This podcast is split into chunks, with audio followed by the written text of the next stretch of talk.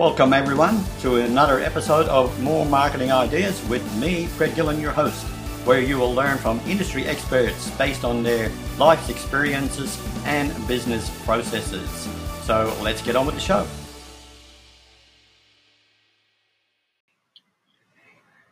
Today, I'd like to welcome Jeff Vale to the show. Now, Jeff is a serial entrepreneur. He originally hails from Adelaide, but now lives in Manila and will share with us um, decades of experience uh, as a multi business owner with lots to share on the show today. So um, I'm just going to welcome Jeff to the show and uh, we'll see what Jeff has to say. Okay, so Jeff, um, welcome to the show. Uh, just to, you know, after that brief bio and the introduction, what I'd just like to ask most um, people when they come on the podcast is, can you tell us just a little bit about yourself, like your background, maybe where you grew up, um, you know, what got you, what your interests were at that time, and how they developed then into you starting your business, and then we can have a chat further into the podcast about your business and what you've learned along the way. All right. Thanks for that, Fred. This is Jeff, the business guru. I'm in downtown Manila at the moment. Um, I left Australia eight years ago, but I'll come back to that a bit later. Your original question was uh, about my background. I grew up in um, a sleepy town, country town called Adelaide, and um, I was told by my parents um, if I don't like it, when I was 14, if I don't like it there, get out. So they didn't know, but I had $50 saved up behind my cricket photos, so, which was about equal to about uh, two weeks' worth of wages for a man in those days. So I, I grabbed my $50 and my swag, and I got out. And um, went, went and stayed at probably, I was playing a lot of football, so I had a lot of mates. I went and stayed at about 15 or 16 different mates' places, a, week here and a week there and a week there.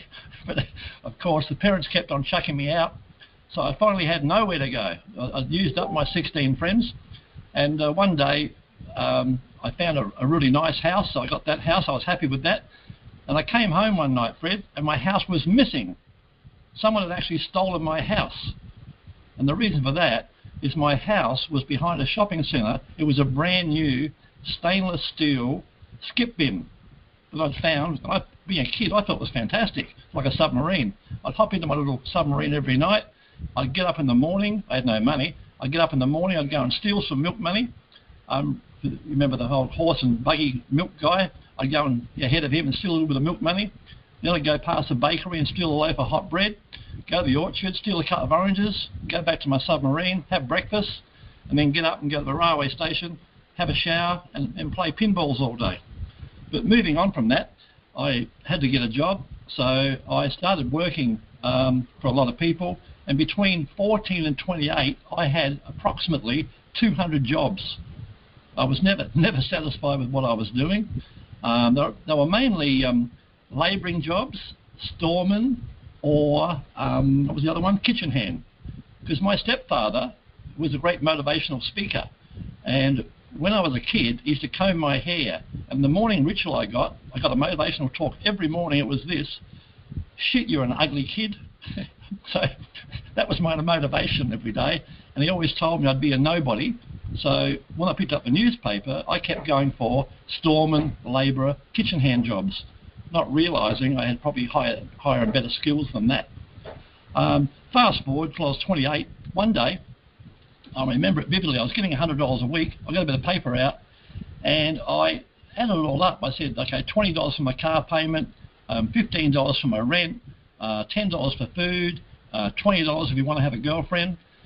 Um, and, and, so it went, and I got to about $90 and realised there was $10 left. And then times that by 50, I realised if I worked my ass off, at the end of the year, I'm going to have $500. So that's when I decided to turn the coin. I said, this is shit, it's no, no good to me. I'm going to have to bring in some money. So I, I decided to become self-employed. And with that, my first business venture I decided to do, I'd been on a couple of um, disco cruises, so I decided to put on a, put on the floating disco on Sydney Harbour. Um, so I'd moved to Sydney by that time, and I, I rang up, found out the price of hiring a ferry, um, rang up Kentucky Fried Chicken, found out the price of food, rang up a wine shop, found out the prices of wine, and I put together the floating disco with all the food you can eat, which let me tell you, was two pieces of chicken. That's all I'm going to give you, so that's all you can eat. and some rot gut wine. That was all the wine you could drink. All right, so we put the cruise on, and how I did that, I started with um, $40. I put an ad in the local paper, and when people rang up, there was no cruise. At that time, it was a fictitious cruise. I just took their um, took their booking, asked them to send me their money to a PO box, and people were pretty trusting in those days. And when, when I got about two or three hundred dollars in, which might have been say January, by March I had enough money to put on my first cruise and the people that had booked, I kept putting them off, saying, I'm sorry, by the time I got your deposit, um, it was booked out. We'll put you on the next one. And then the cruise was born, and I was able to run that cruise weekly, and I was pulling in uh, approximately $1,000 profit per cruise. And by that time, wages were about, eh, give or take, about $250. So I was making um, four times the average wage just by running my cruises, which is a lot of fun. I did that. I did that for quite a while actually, and um, then my wonderful girlfriend left me and went to England, and I realised, you know, for the first time, I realised what loneliness was because I'd spent a lot of time with her. We did everything together, absolutely everything, and I virtually cut off all my mates and spent all my time with my wonderful girlfriend. And when she went, I had nobody. I had no girlfriend and no mates. So I had to sort of crawl back to my mates, and luckily they welcomed me back. And I decided uh, with the floating disco, it was an opportunity to meet a lot of single people, of course. But then I had to have an office to sell the tickets. So I got myself an office in the city, and I'm sitting there like an idiot in this office on my own, waiting for people to come in and give me their money. And I realised I can use this office for something else. And then I saw an ad um, in America, the, in the, local paper for an American company called um, Video Dating. And I thought that sounds interesting. So I formed a company, a matchmaking company called Video Match, boy meets girl on video. And I, how I did that, I ran some ads in the paper, and when the guys rang, I told them the truth. I said, guys, we've only just started. We've only got 200 girls on our books. And I had, actually had none. And we're not going to start until we got 500 girls. So let me take your name and number, and we'll call you back in the very near future. Then I advertised some fictitious people like uh, handsome policemen and of course, 30 or 40 girls rang up to meet the handsome policeman, and I got their details. So basically, once I had 40 girls, I could start the actual system happening. And the rest is history. I ran that for approximately um, 20 years. I was at that time I was the biggest matchmaker in the world. I had branches uh, in Australia, of course, and I branched out to overseas to the Philippines, um, Malaysia, and Singapore, and went extremely well doing that. And um, funny enough, I met my wife there. So that was, and I was with her. She was a Malaysian girl. I was with her for 16 years. So that was a wonderful time of my life. Anyway, um, that business, I got, I got absolutely jack of it. And I was just about the end of my tether. And someone, uh, a rich guy who'd been building Westfield shopping centres, um, started dating one of my staff who, with pillow talk, said, "Oh, Jeff's making a fortune and, and he's a bad guy. You should you should buy this business." So he he offered me um, four hundred and fifty thousand, which is a lot of money in those days. Uh, so I, I got out. Um, I left the business, and 450 was was a fortune, probably equal about equivalent, I think, maybe three or four million in, in today's money. And the funny thing is, there's a, a program out there still going called RSVP, and they started after me, and they got bought out for by the Mur- Murdochs and Packers. The young boys bought them out for 44 million. So they got out a little bit early, but that's another story. Anyway, I took my money and I um, got myself a penthouse in the city. I rented a nice penthouse in the centre of Sydney. Bought myself a lovely sports car, and um, got bored. After three months, I, I didn't know what to do with myself. I'd been working all my life. Um, and I'd helped a friend start a catering company, and he dudded me. He was supposed to be 50-50, but he cut me out and dudded me. So I decided, um, bugger, I would start a catering business. So my methodology was this. I got every yellow pages from, from the post office from all over Australia, and I painstakingly, over a two-month period, I rang the bigger ones, but I rang almost every catering company in Australia and asked them for their menu, with the story being, oh, g'day, my son's getting married in a few weeks' time. He's only just told us about it. Can you send me your menu? You've been highly recommended, but I need to see your menu. And that was before the internet, so people didn't to go online. And, and the mailman would turn up like Father Christmas with a sack full of mail every day to my friend's office, and I'd go through all this stuff, and I wanted to be the best caterer there could be. So I, I took the best of the best, and steal, borrowed. We, these days we call it modelling. I um, I modelled what they did and put together uh, a package for my clients, and I thought it was going to be easy. But the thing was, people would ring me up for catering, and, I'd say, "Oh, do you want salt and pepper? What colour tablecloths do you want?" I'd make all these notes, and these and I was being doing it nicely and wasn't trying to hard sell, and then people would never ring me back. so I almost failed on that venture. But then I realised that buyers are liars, so I changed my approach, and virtually on the on the spot when I had them on the phone said, "Okay, there's only two spots left for your date." Blah blah blah. We're also having a price rise. I'm going to put you down for the old prices, and I grabbed their credit card then and there, and the rest is history. That went on to be a, a very successful business, turning over five million dollars. And sad to say, I just lost that business um, with COVID in the last 12 months because, as we know, you only feed two people with no parties. And um, the, a good example was Victoria. Valentine's uh, night in Victoria, we had some 120 parties booked in, and mainly with seafood. So we bought $40,000 worth of seafood ready to go. And on Valentine's Eve, Dan the man closed down Victoria. Now, my good buddy, the seafood provider, he does not want his $40,000 worth of seafood back. And I've got no customers. All they want to do is ring me up and get their money back for their function. I'm stuck with $40,000 worth of seafood. That's a lot of prawns and crabs to have to eat. All right, so hence we had a bit of bad luck with the catering. But um, in the meantime, I learned a lot, a lot of lessons. And I, I formed um, simultaneously, about four years ago, I formed a group called the businessgurus.com.au, which is a digital marketing company, and realizing that every business needed some help with their marketing. So primarily, we went with that. We, we started doing that business, and I'd, had, I'd been in the Philippines a lot, knew a bit about outsourcing.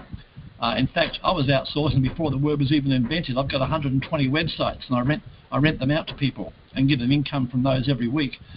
Um, However, I've now got 28 team members here, and we offer 12 different services for any people that need marketing.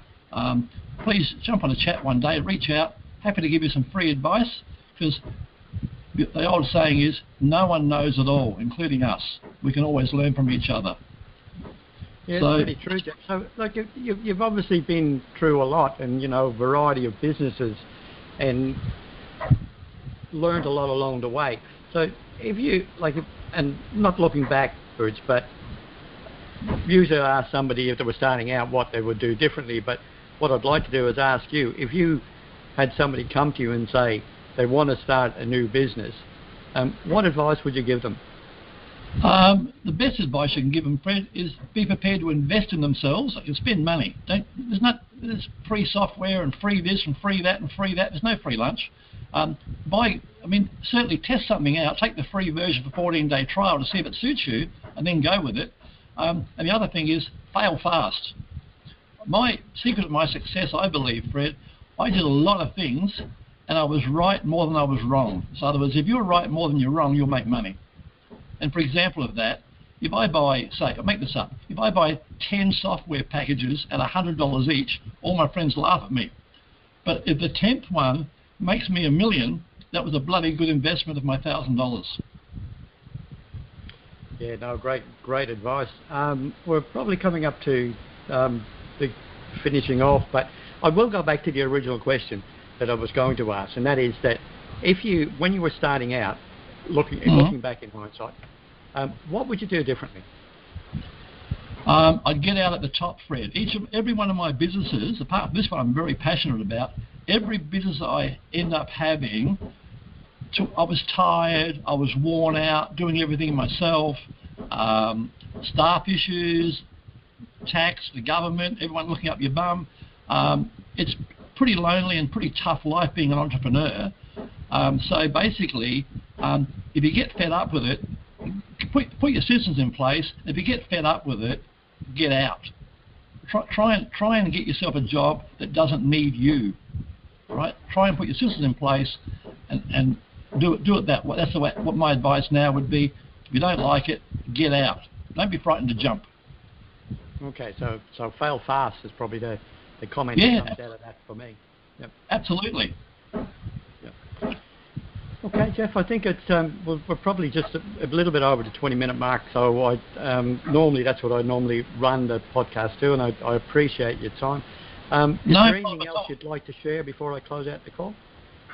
No, I think that we've covered it. I think we've covered it pretty well. I, I thank you once again for the opportunity. I was, I was amazed. I, I, I heard that I heard that you one you and Peter was fantastic.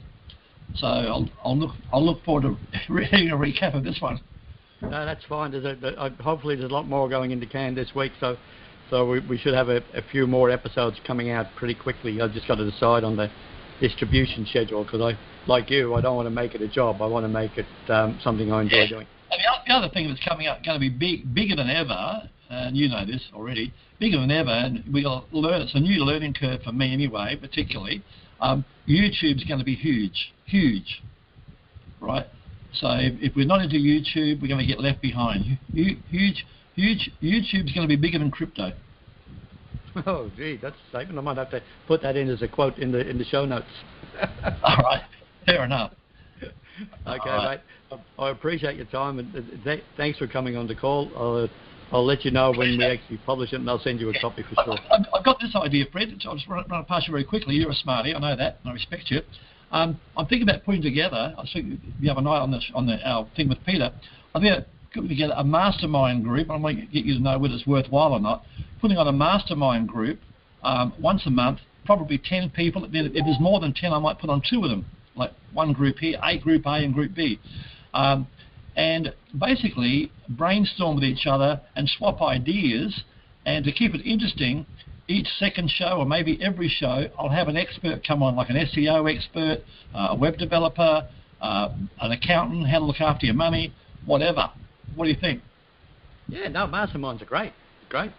You know, I, I, I'm in quite a few masterminds, and usually you come away with, no matter how many you join, you usually come away with some kind of nuggets at the end of it. Yeah, so, you, can't stop learning, mate. You cannot stop learning. No. Yeah, so that's that's my plan to put put that put that together. But I didn't I didn't want to be putting it together and people go, oh, who's that Bill think he is? You know, rah rah rah rah. I, I don't know at all. I just want to share the knowledge with a with a smart group of people. But that's that's the whole basis of any marketing. Like you get a lot of people at the moment that they'll they, they'll build courses, for example, and one of Yep. the flaws in building a course is they might spend a month or two, or two months or whatever it is putting all their energy in, putting all the content together, getting it all organised, getting it all looking smick, you know, smack and whatever else, um, and then they put it out to the audience and people aren't interested. So the first Yeah. thing I tell people is, do, do a do a pl- pilot poll like what you did, you know, in one of the, the business. You, you tested the water, you saw there was any interest. So if there's Yes. interest, then you build it, but you don't build it to find out there's no interest. Yeah. So the same I-. Yeah, very quick one. What I've also done in the past, it's a good mistake. What I've done in the past, and I read a book on this later. In the past, because of my ego, I've tried to make my failures into winners, right? Whereas the book said, make your winners into bigger winners and walk away from your failures. Well, it'll be interesting to see the outcome of that. So when so you're putting a book together with those hints and tips. I may do. I, I, I, a book's on my agenda, but um, time permitting. What's a book cost to put together, Fred, approximately? Oh, mate, uh, I've got mates rates and then the real rate, so you'd have to have a talk offline to me about that. Yeah, all right. No, problem- no problem at all. We'll, we'll do that. All right. All right, Thanks. Fred. Appreciate, Appreciate it. your Have time. a, great, Thanks. have a great day, buddy. Peace. Take care.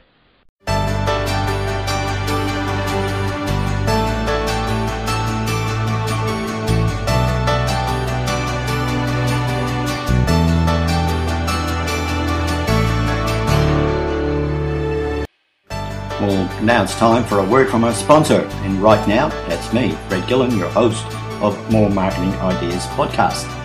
Yes, just like you, I'm in business and I'm here to help. If you would like to have a free, no obligation consultation with me to see how I can work with you and your business to help you attract more clients, pre-qualify them, and build your business, then simply reach out to me on Facebook Messenger at m.me forward slash more marketing ideas. So it's that easy. Just reach out, let's get together and uh, see what we can do to help grow your business. It's Greg Gillen at More Marketing Ideas Podcast. Take care and have a great day.